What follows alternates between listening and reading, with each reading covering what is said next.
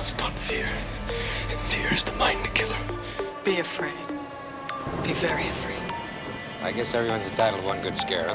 What's your favorite scary movie? You must first face your fears if you are to conquer them. The only thing to fear is fear himself. Hello, and welcome to Full Horror Show, the podcast where an animation nerd watches disturbing films while a movie buddy holds his hand. My name is Grant Letizia. And I'm Danny Clark. Here on Full Horror Show, what doesn't kill us makes us stronger, especially when it comes to movies.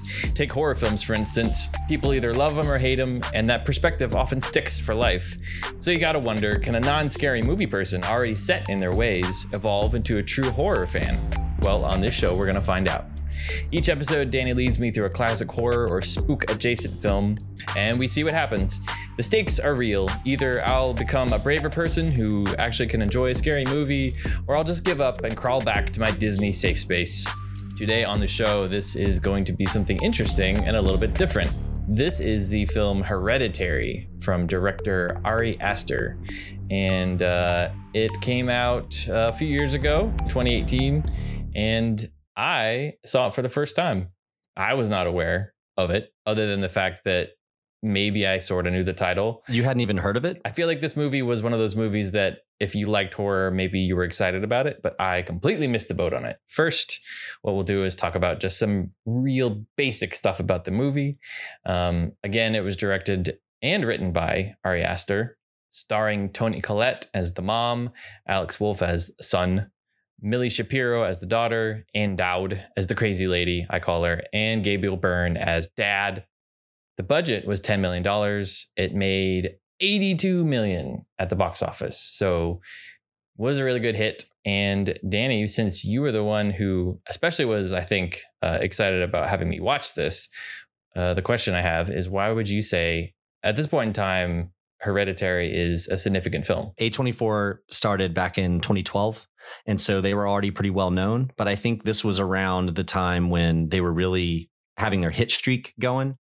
You know, this film came out, The Witch had come out, I think, before this, but they just had hit after hit, or at least horror film after horror film that I absolutely loved. So when I saw this trailer and I saw that it was A24, you already sold me, even though I didn't know the director. And I think this was his first feature. I think he had done a few shorts before this. Very strong first film. I think out of all the movies that we've watched so far, this is the one I knew the least about. Oh, okay. And what's sad about it is I think I got this movie confused with Insidious because I don't know why. They just seem like the title is kind of this is this word that just kind of seems ominous. So I guess hereditary and insidious. I kind of thought they were the same thing. Well, they both take place in a house and they both have a child involved. I mean, that's pretty simple, but that could be the connection that you thought you saw. And the posters look a little bit similar. I mean, one's blue and one's red they both have images of the child on the cover. So I kind of assumed that this had a sequel. This doesn't have a sequel, does it? No sequel. No. Oh, that's funny. So I really was confused. I thought maybe this was actually a franchise. Without spoiling anything, I don't really know how how we would have a sequel. I mean, there could be. Um, I'm not really sure where that would go. We should bring that back up in the spoilers. so, but I think that's what's funny about this is again when you said oh we should watch hereditary i had no no clue at all um, other than it seemed like it was a modern horror and i knew nothing about it and maybe i was confusing it with another film. So i mean in general uh, coming into it way way blind which i think is kind of exciting because i really didn't have a lot of qualms about watching it because I was like, I don't know anything. Unlike, let's say, Hellraiser, for instance, I was aware of what that movie was, at least a little bit. And I was far more afraid of it, I think. Whereas this one could have just been anything. It could have been the goofiest thing in the world or the scariest thing ever, but I really had no idea at all. Well, I know we're going to get into this later, but did that make it more or less scary for you going in? Like it sounds like you already had this preconceived notion of what uh, Hellraiser was going to be, and so you were a little bit afraid going into it. But with this movie, was were you afraid of it at all, or you just you know ready to see what it was going to be? Because I knew this was a, a modern horror film, it seemed to me that this was probably going to have more jump scares, better special effects. That doesn't necessarily mean that I would dislike it more or be more afraid, but I also was thinking uh, it's probably just going to be generally unpleasant, but I really don't have any way of knowing. I still didn't have any real tension built up necessarily. Uh, and I guess it was sort of it was sort of nice because I couldn't put it off. uh, whereas with other ones, it was like a little bit more of a buildup. Remember how I said watching Hellraiser, I kind of felt like I was going to jump out of a plane or something, and I had a bit more adrenaline going on. This one, no, I just I I was like, well, I'll just I'll just watch it. I'll just start it. It's going to be what it's going to be, and uh, we'll just kind of sort of take it from there. Well, and this movie is much more of a slow burn too. Like Hellraiser kind of starts off right out the gate with just some intensity and some craziness. In this movie, it takes a while to see exactly what's going to happen, how the plot is going to play out. I, I found a couple of really good quotes uh, from Ari Aster about the movie um, after the Toronto International Film Fest. Uh, he did a Q&A and he was talking about how he was trying to make a family tragedy that warps into a nightmare. He wanted the film to feel evil as if it was in some way tied to the perspective of something's always on the periphery, that there's a sinister, like knowing quality to the movie. And you can feel that with the tone. And I think that's what's so effective about it. And I think that's what makes it scary. Uh, you're waiting for things to happen more than things are actually happening. And I also thought it was interesting that the original cut was three hours long and there was much more family drama. He was trying to make a family melodrama, but he added the horror elements to make it a, a film that would get financed. He knew that the horror genre, by containing it in that, would bring an audience and make money for A24. And I think that's really interesting. I mean, it seems smart. The thing I was going to ask you was do you know um, of Ari Aster's like earlier short films were those also spooky? Is he a spooky guy? They talked about it in the TIFF Q&A and all I know is the film before this was really fucked up. and I don't know that much about it um, other than that. Um, I do think it's interesting that A24 decided to sign him on, having read the script and only seeing the short film. I always think that's interesting when a director has made a short and is now given financing $10 million to make a feature. That's incredible. That's like the dream. Um, I also, after having seen Barbie this last week, not to go on too much of a tangent, one thing I really loved about Barbie is that she she shot it on a soundstage and there was so much incredible production design that went into that film, building the sets, making it look like a dollhouse. I think there's a very strong similarity here, although totally different genres and totally different types of films. Similarly, he shot this on a soundstage. They went to a lot of locations trying to find the right house.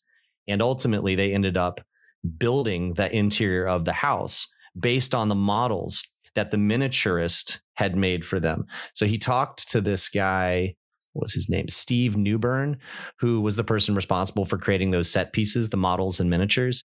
He had talked to the production designer and the miniaturist for weeks leading up to the uh, before they started shooting the film to get the look of the house right and to get the scale of all the miniatures. And there's so much craftsmanship that goes into that part of the film. And for people who haven't seen it, one thing I really love is Toni Collette's character is a miniaturist. She's making all of these models of the house, of her life, of very intimate moments in the family, um, dramatic moments within the family, some really disturbing moments within the family, and it and it kind of spirals just like the film does, just like their relationships do. But I really like the old school method of shooting on a soundstage on something that was handcrafted and being able to move walls and move things around um, in order to get the shots right. And so I want to give two more quotes from from Aster about this. Uh, he said the opening scene of Hereditary required a trick shot in which we pan away from the window and land on the miniature house with the front wall removed. A pan towards a wide shot of the bedroom is our cue to the audience that there's a real boy sleeping in that room. And it creates 30 to 40 seconds of lead time for Gabriel Byrne to enter. To achieve this, they shot with tracking marks all along the wall of the miniature in Peter's bedroom and then shot a separate static shot of the life size room and they placed stickers on the walls of both bedrooms which helped the artists match the images in post production. So, some really interesting tracking and some really interesting compositing to make that one shot work. And he went on to say Hereditary contains other shots with removed life size walls, which were shot at great height in order to get as wide of an angle as possible to dwarf the actors. This is part of the film's aesthetic to make the characters look and feel like dolls in a dollhouse building the house on a set gave us this huge practical benefit of pulling back further than you could in an actual location with immovable walls. With all that being said, I just think that that makes the craft of this film, the filmmaking itself. I mean, if this is probably the fourth time I've watched it, And I hadn't noticed the interiors as much on previous viewings because there's so much anticipation and inevitability about the story and what's going to happen to these characters. But this time I was watching in all the corners to look for little, those little nuggets to know more about what the movie is actually about because it is a very layered film. There is a lot there that you need to unpack, which we will when you, when we get into spoilers. But things are written on the walls. There's little glimpses of light that like flicker through the room or land on something to draw your eye to it. And for some of the jump scares, you know, there there are people or things in the corners, in the liminal spaces of the room. Um, so yeah, I think that's a really interesting take on some of the craftsmanship involved. Yeah, that is interesting. There was actually, uh, I take it back, something I did sort of know about this movie prior to seeing it this time, but I actually, I think again, I got it muddled and I wasn't really sure what movie this was. But I remember when this happened back in 2018 because there was, it was fairly well reported in the news when this occurred, and I wanted to see if you remembered it as well. Um, several news outlets talked about this the, it was the fact that the trailer, which is really great, and you you mentioned it earlier, was a was one that you really liked.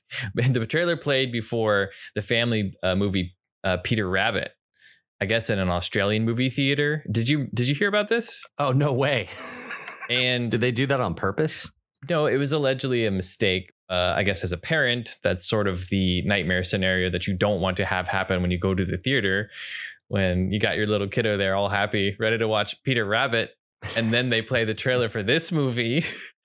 it's a pretty haunting trailer. I mean, I, speaking of the trailer, dude, I've actually stopped watching trailers because uh, most recently the film Talk to Me I wanted to go see, and I went in without watching the trailer. Same thing with Barbarian. Same thing with Babadook. A lot of these horror movies I feel like show too much. But back when we were working together and I had my color suite, um, I would watch these trailers and bring people in, just like I did for Mandy. And this was such an effective trailer. I can't believe A24 did such a good job selling it without giving away the film because there is there are a lot of spoilers in it that we could talk about that could ruin it and I think you have to be careful how you craft the trailer and it's not that it misled me, but I did think the film was something different when I saw the trailer versus what I actually experienced. So it was effective for that reason. I love trailers that kind of like throw you or make you think it might be something different. Love trailers that do that, that find a way to not make it seem obvious what the movie is or where the main story parts are. Cause I agree. It's probably for any genre the worst thing I would think when you see a trailer and it gives away what feels like the entire plot of the movie and also like key scenes or really important bits of who dies in it or something like that. But when it comes to horror specifically, and kind of with comedy for me as well, I don't want to ruin any of the any of the good bits, you know? And with with the genre movie, I found myself watching less and less trailers. But going back to Peter Rabbit, I couldn't imagine my daughter being with me seeing a movie and then this trailer popping up. they they show too many trailers before movies anyway. And like we went to see Super Mario Brothers and they showed Transformers and she couldn't handle it. We had to walk out. So um, showing an R-rated movie like this would totally fuck her up for sure. I think that about covers it. I think at this point for uh, the discussion that we can safely give uh, with. Uh, Hereditary without giving away a lot of stuff. So, what we're to do is take a quick break, and then when we come back, we are going to talk more about it specifically what we liked, what we didn't like, what really, really scared me, and then I'm sure Danny, you'll enlighten me on why exactly this is a fun thing to do on the regular, because I don't know, I'm not convinced yet. okay. Welcome back to Full Horror Show. We are talking about the 2018 movie Hereditary from director Ari Aster and discussing uh, in this half of the episode a few more finer points about the movie now that um, we can go all the way. And before we do that, I'm going to play this spoiler clip so that you know that everything for the movie Hereditary is going to be spoiled. If you haven't seen it yet, you have been warned. Listen to me very carefully. Look out! The spoilers are coming. If you see the spoiler and it tells you what the movie is before you watch the movie, everything will be ruined. The spoilers are there. Get down! Get down! Get your ass to Mars! Jamie!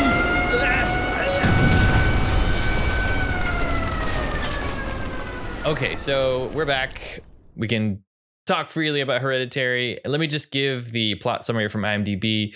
It's really not much. I think that they this is probably the most sparse plot summary Danny I've ever seen. it says a grieving family is haunted by tragic and disturbing occurrences. That could be that could be anything. I think it has to be like that though, dude. Because if we're going to talk about this movie and we're going to spoil it, I don't think you can talk about it too much without spoiling it. Like that's what I was saying about the trailer and how hard it was to make. I'm sure. Um, I'm just to go out there and say it. Like when when the daughter dies, I had no fucking idea that was going to happen. That rocked me. Like that fucked me up. I mean, it was crazy how that went down. The mom insists that the daughter goes with the son to a party. And they know she has this peanut allergy because every time she's eating chocolate, and she eats a lot of chocolate in this movie, the dad keeps coming up to her saying, Does that have nuts in it? Does that have nuts in it? We don't have the EpiPen. We don't have the EpiPen. So you know they're foreshadowing something's going to happen. And then you see them making this cake and you think to yourself, like, don't eat the fucking cake. Why are you to eat the cake? Don't eat the cake. And of course, the son is like smoking weed in another room with all the girls and hanging out. And she eats the fucking cake and she can't breathe. And that scene is so intense when she's in the car and she's freaking out in the back seat and he's trying to get her to a hospital. And think of yourself in high school, if your sister or your sibling was experiencing this and you're just driving down the highway high as shit, trying to get her to a fucking hospital, and she leans her head out the fucking window and boom, a fucking telephone pole takes her goddamn head off. That fucked me up so bad. I don't know, man. I want to know what you think about this. But before I ask, there's another quote from Aster where he says, I wanted to make a film about grief and trauma. And there's a trend in domestic dramas where there's a loss and in the end, everything's okay.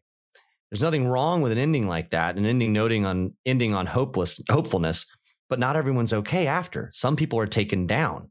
And I wanted to make a film about that.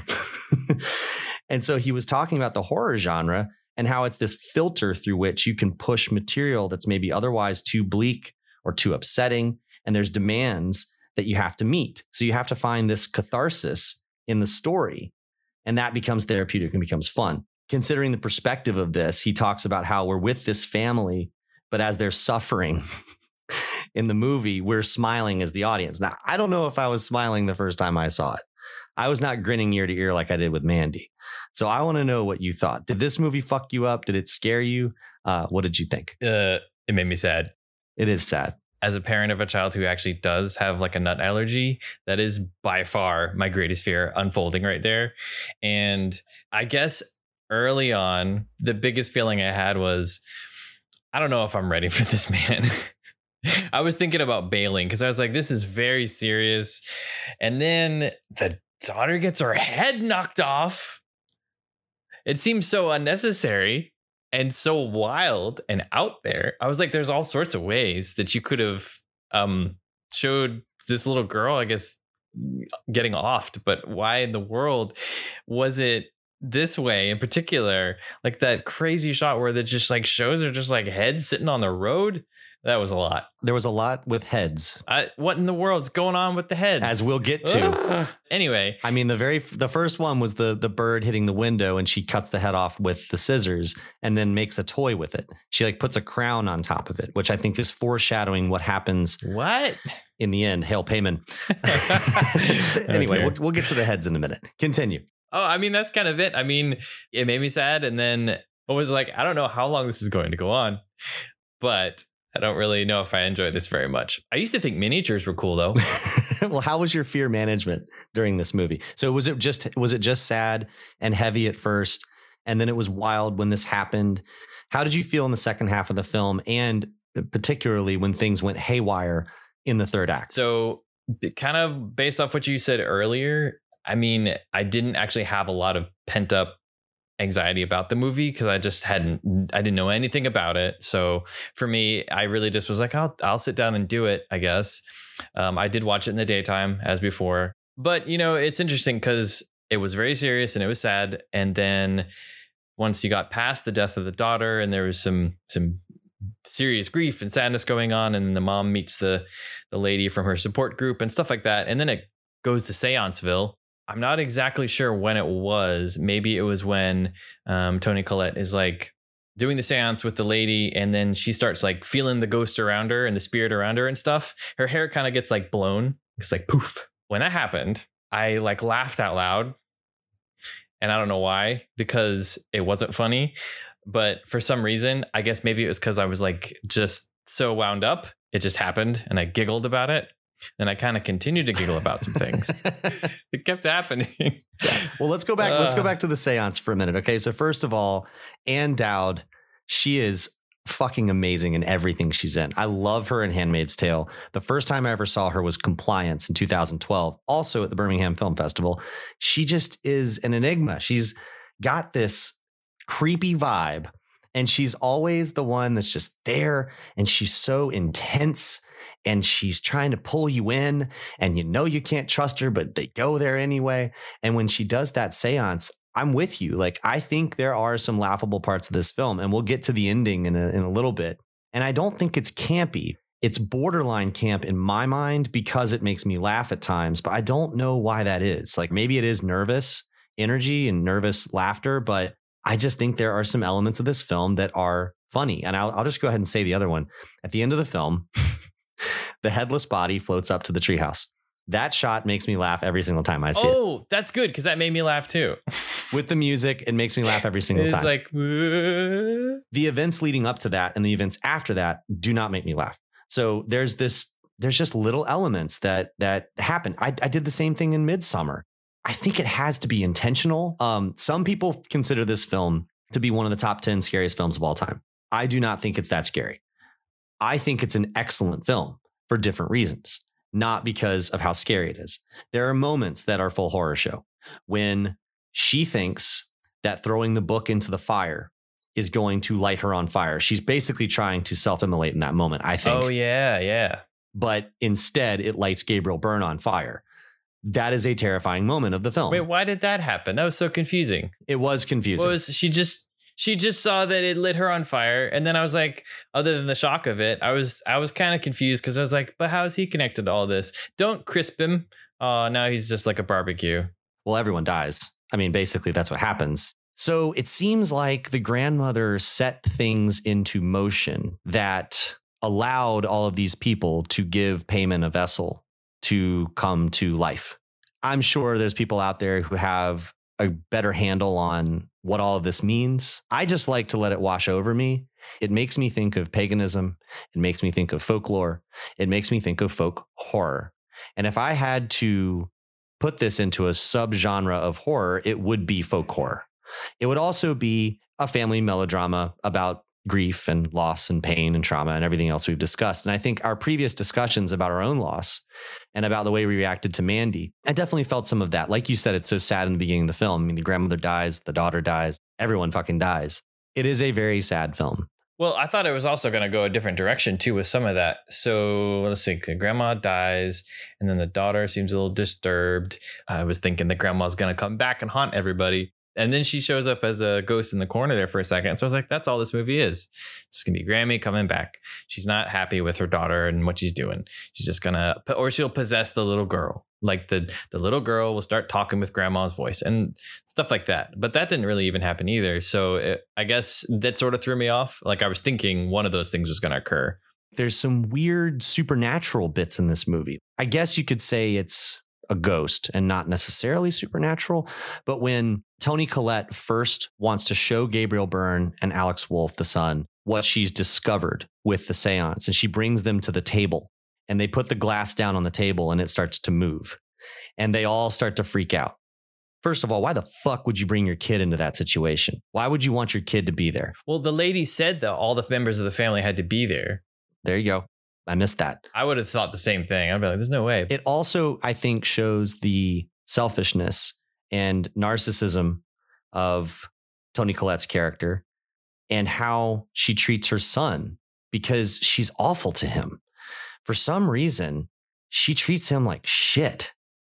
She loves her daughter, but she hates her son, it seems. There's a scene when he's laying in bed and she admits to him that she didn't want to have him. And then she covers her mouth real quick. And then I'm going to read this quote because I read it to you before we started. And you thought I'd memorized it, but I hadn't. When she says to the boy at dinner, Don't you swear at me, you little shit. Don't you ever raise your voice at me. I'm your mother. You understand? All I do is worry and slave and defend you. And all I get back is that fucking face on your face, so full of disdain and resentment and always so annoyed. Well, now your sister is dead. And I know you miss her. And I know it was an accident. And I know you're in pain. And I wish I could take that away for you. I wish I could shield you from the knowledge that you did what you did, but your sister is dead. She's gone forever. And what a waste. If it could have maybe brought us together or something, if you could have just said, I'm sorry, or faced up to what happened, maybe then we could do something with this. But you can't take responsibility for anything. So now I can't accept and I can't forgive because nobody admits anything they've done. I mean, she's just putting it all on him. And of course he did it. He made a mistake, but he's a fucking kid and it's her kid. And I just think that it's so representative of this awful relationship between the two of them, which is probably because of the awful relationship she had with her mother and probably her mother. And it's this, you know, generational trauma that is hereditary. that is what the movie is about, really. I want to talk about Toni Collette's awesome performance because that was what stood out to me. Man, she does such an incredible job. She really convincing. She was unhinged. She was unbelievable in this movie. I loved her performance. And it's funny, uh, I'm just reading quotes tonight, but uh, Ari Aster said he wanted someone to give a kamikaze performance and really go off the deep end. And she fucking brought it, right? I mean, she's she's unbelievable. That whole third act, from the moment that she performs the seance with the two of them to when she starts freaking out about the book and trying to burn it and burns herself and asks Gabriel Byrne to come and then lights him on fire. And then she's crawling on the fucking rafters. She's up in the corner of the room. She's like coming after the boy. Now she's the bad guy. it's a great turn. The other shot that made me laugh out loud was when he's being spooked out and sitting there, and then you see her just like swim across the wall in her white clothes. I died laughing at that, dude. I don't know why it struck me as being so funny again. It was funny. That's kind of where I'm at right now, anyways. It's like, I don't know if I'm just like building a wall to make it so that I can finish these movies or what psychologically. Um, I don't think there's anything wrong with that. Honestly, that's what I think is so enjoyable and so much fun about horror is at times it does make you laugh and even if that has a nervous laughter or it's legitimately funny, I don't think it matters. And what might be scary to one person might be funny to another. And when I go see horror movies with a group or I see it with one particular friend who will remain unnamed, he listens to this podcast, um, he and I will stand up and cheer at times because of the things we're seeing on screen, while other people will run out, run out disgusted. And I just think everyone has a different reaction, you know? And there's also this trend with newer horror movies like The Conjuring and Insidious and The Nun and Annabelle, where it is about jump scares, it is about things in the corners, and things do move in that way. Um, I don't find that stuff that scary, so it, I'm I'm glad to know that we're on kind of the same page. I think our horror vibe is is equal. Uh, recently, I will say, since actually post viewing Mandy, which is uh, interesting. Uh, it's been a bit of a struggle bus on my end. I'm not sure if it was just how you know intense Mandy was and combination of some other things, or maybe it's the cumulative effect of all these movies. But I do have to say, uh, I've had an incident occur, Danny. Oh no! I was uh, in the bathroom and I was just like trimming the hair on my face, and uh, basically I finished like half of it and I was kind of looking down at the sink, and all of a sudden I just heard like a, a whoop. And I thought it was either my wife or my daughter who had maybe come home because they weren't there yet. And I figured they were going to be behind me. It made me jump. So I basically was like, Jesus Christ, and turned around. And I thought, like 100%, it was going to be my family there. But it wasn't. There was no one there. So then I got like all wigged out because I was like, I don't know what made that noise. And there's probably someone else in the house. All of a sudden, I got this like tingly feeling that that this stuff wasn't good. So I started just like standing really still and waiting to see if something was going to happen. And I started kind of like looking around the corners. I've never been spooked out in the house yet. This is the first time this has happened. Well, let me ask you this: Do you believe in ghosts? No, not generally. No, but Not like generally, but if do I you? hear, no, no, oh, no. But hear- sometimes, do, sometimes do you? It sounds like if maybe. I hear a whoop and nobody was there to make a whoop, no, I know people get frightened for all kinds of strange reasons. there's sure. a whoop ghost in my house. Is what I've decided this is. A whoop And ghost. it whoops. it whoops, and that's it. I, I mean, it's not that scary, but it frightened me. Maybe now, maybe I like what I try to do is I try to think about like what it logically could have been. Maybe there was someone on the street who was whooping randomly. I don't know. Is that going to affect you moving forward watching these films, or uh, you know, because I we talked about this separately. We had a little sidebar for all of our listeners where I was checking in on Grant, making sure things are cool, and he did admit, and I, I'll admit it too. Like I had to watch some light movies. Like after I saw Barbie, I watched The Umbrellas of Cherbourg, and I watched uh, Singing in the Rain after watching Babylon. So I've been going down these random rabbit holes, like I always do, because I'm a movie buff, so I watch everything. Um, I had to step away from horror for a hot minute um, as well, because like it does fuck your head up. You have a palate cleanser. Yeah, it's a palate cleanser for sure, for sure. There's nothing wrong with that. Oh no, I mean I probably need to do that more, but yeah, because I feel like it's building up something in me, and I don't know if it's good or bad. Because the the funny part was, like I said, when I was sitting down to watch this, I I almost was like, I gotta bail. I don't know. I don't know if I can do this right now. I might have to just quit if this keeps being as serious as like the first half. But then when that seance hit, and then I started laughing at it, I don't know. It sort of changed. When it comes to the ending, then I feel like is this supposed to be kind of a twist ending in your mind when you see it? Do you look at this and go, oh, that's unexpected? He's like the king now. I think that he's supposed to be Paimon. I think that they are now worshiping him. That's why they're saying Hail Paimon. Or they did this to him, they did this to this family and set it up so that they could pay tribute to Paimon. Maybe he's not Paimon.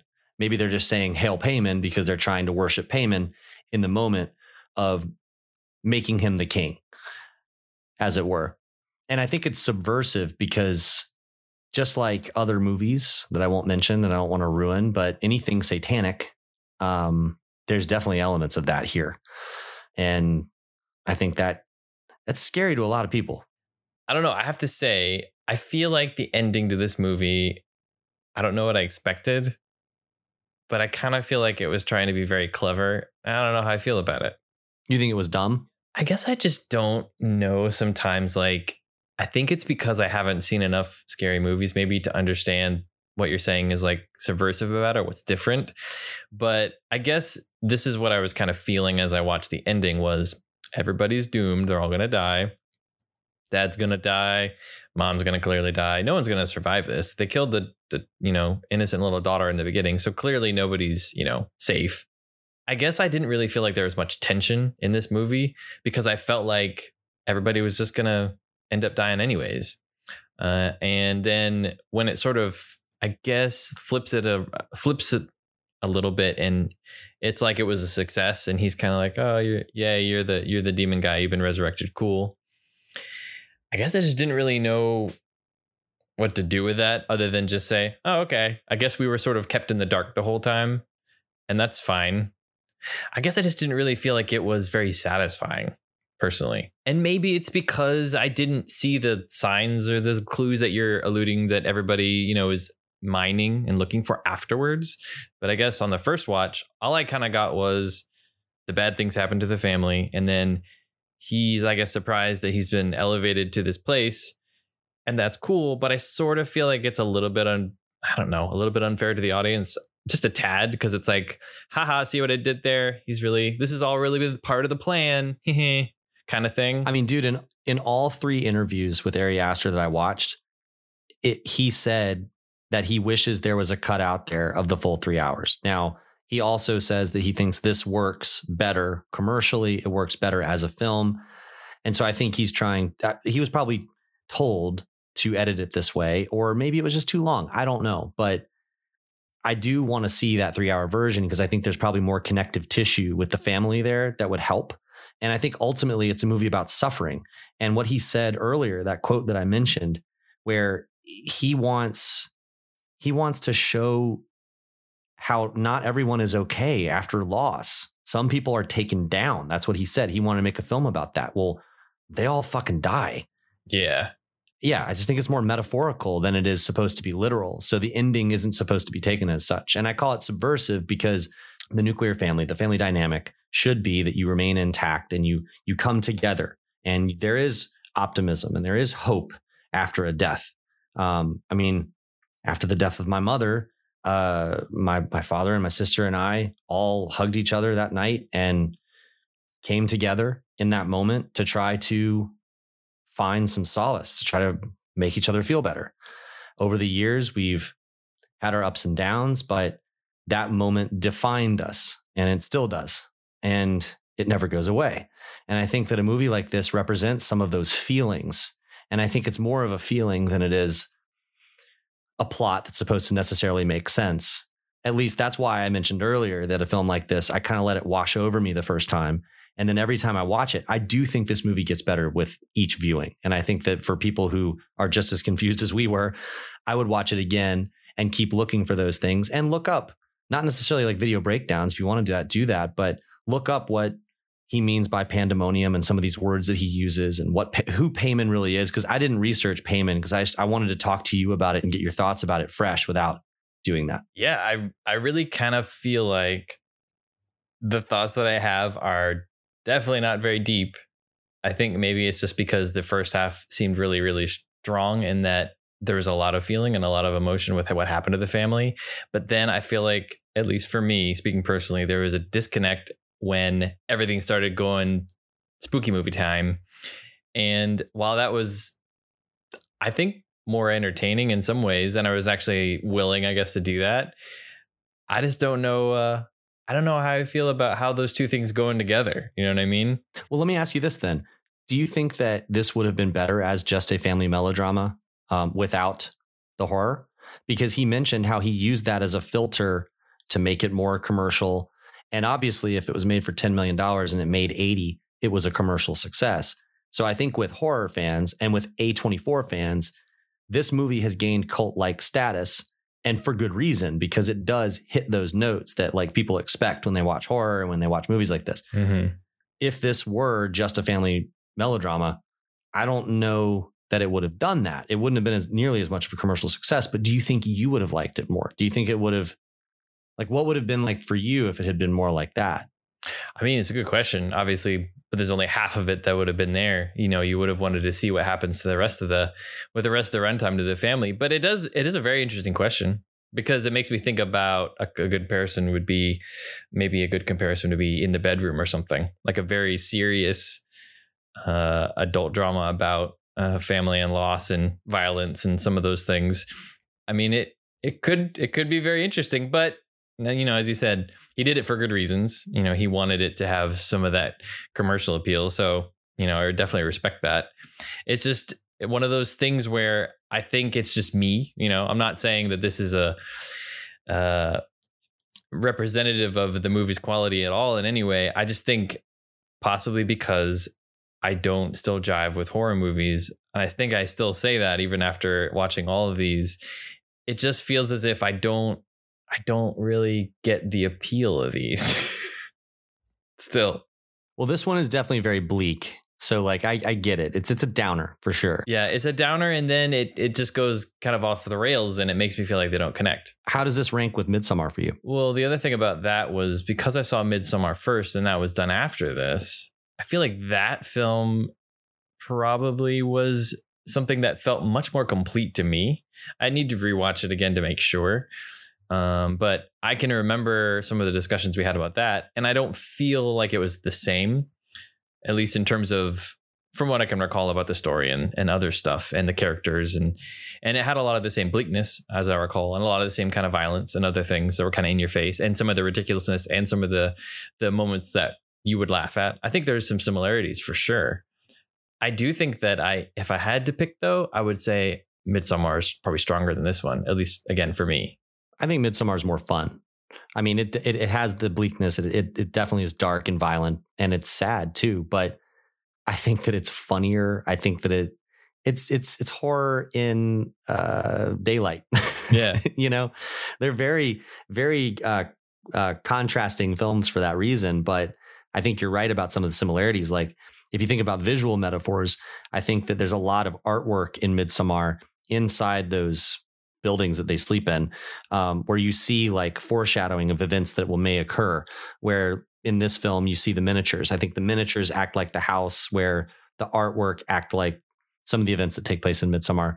Um, but I do also think like the the paganism Um, some of the rituals that they have in Midsommar are very similar to Hereditary. Um, probably even some similar generational trauma, which we'd have to dive into in Midsommar discussions.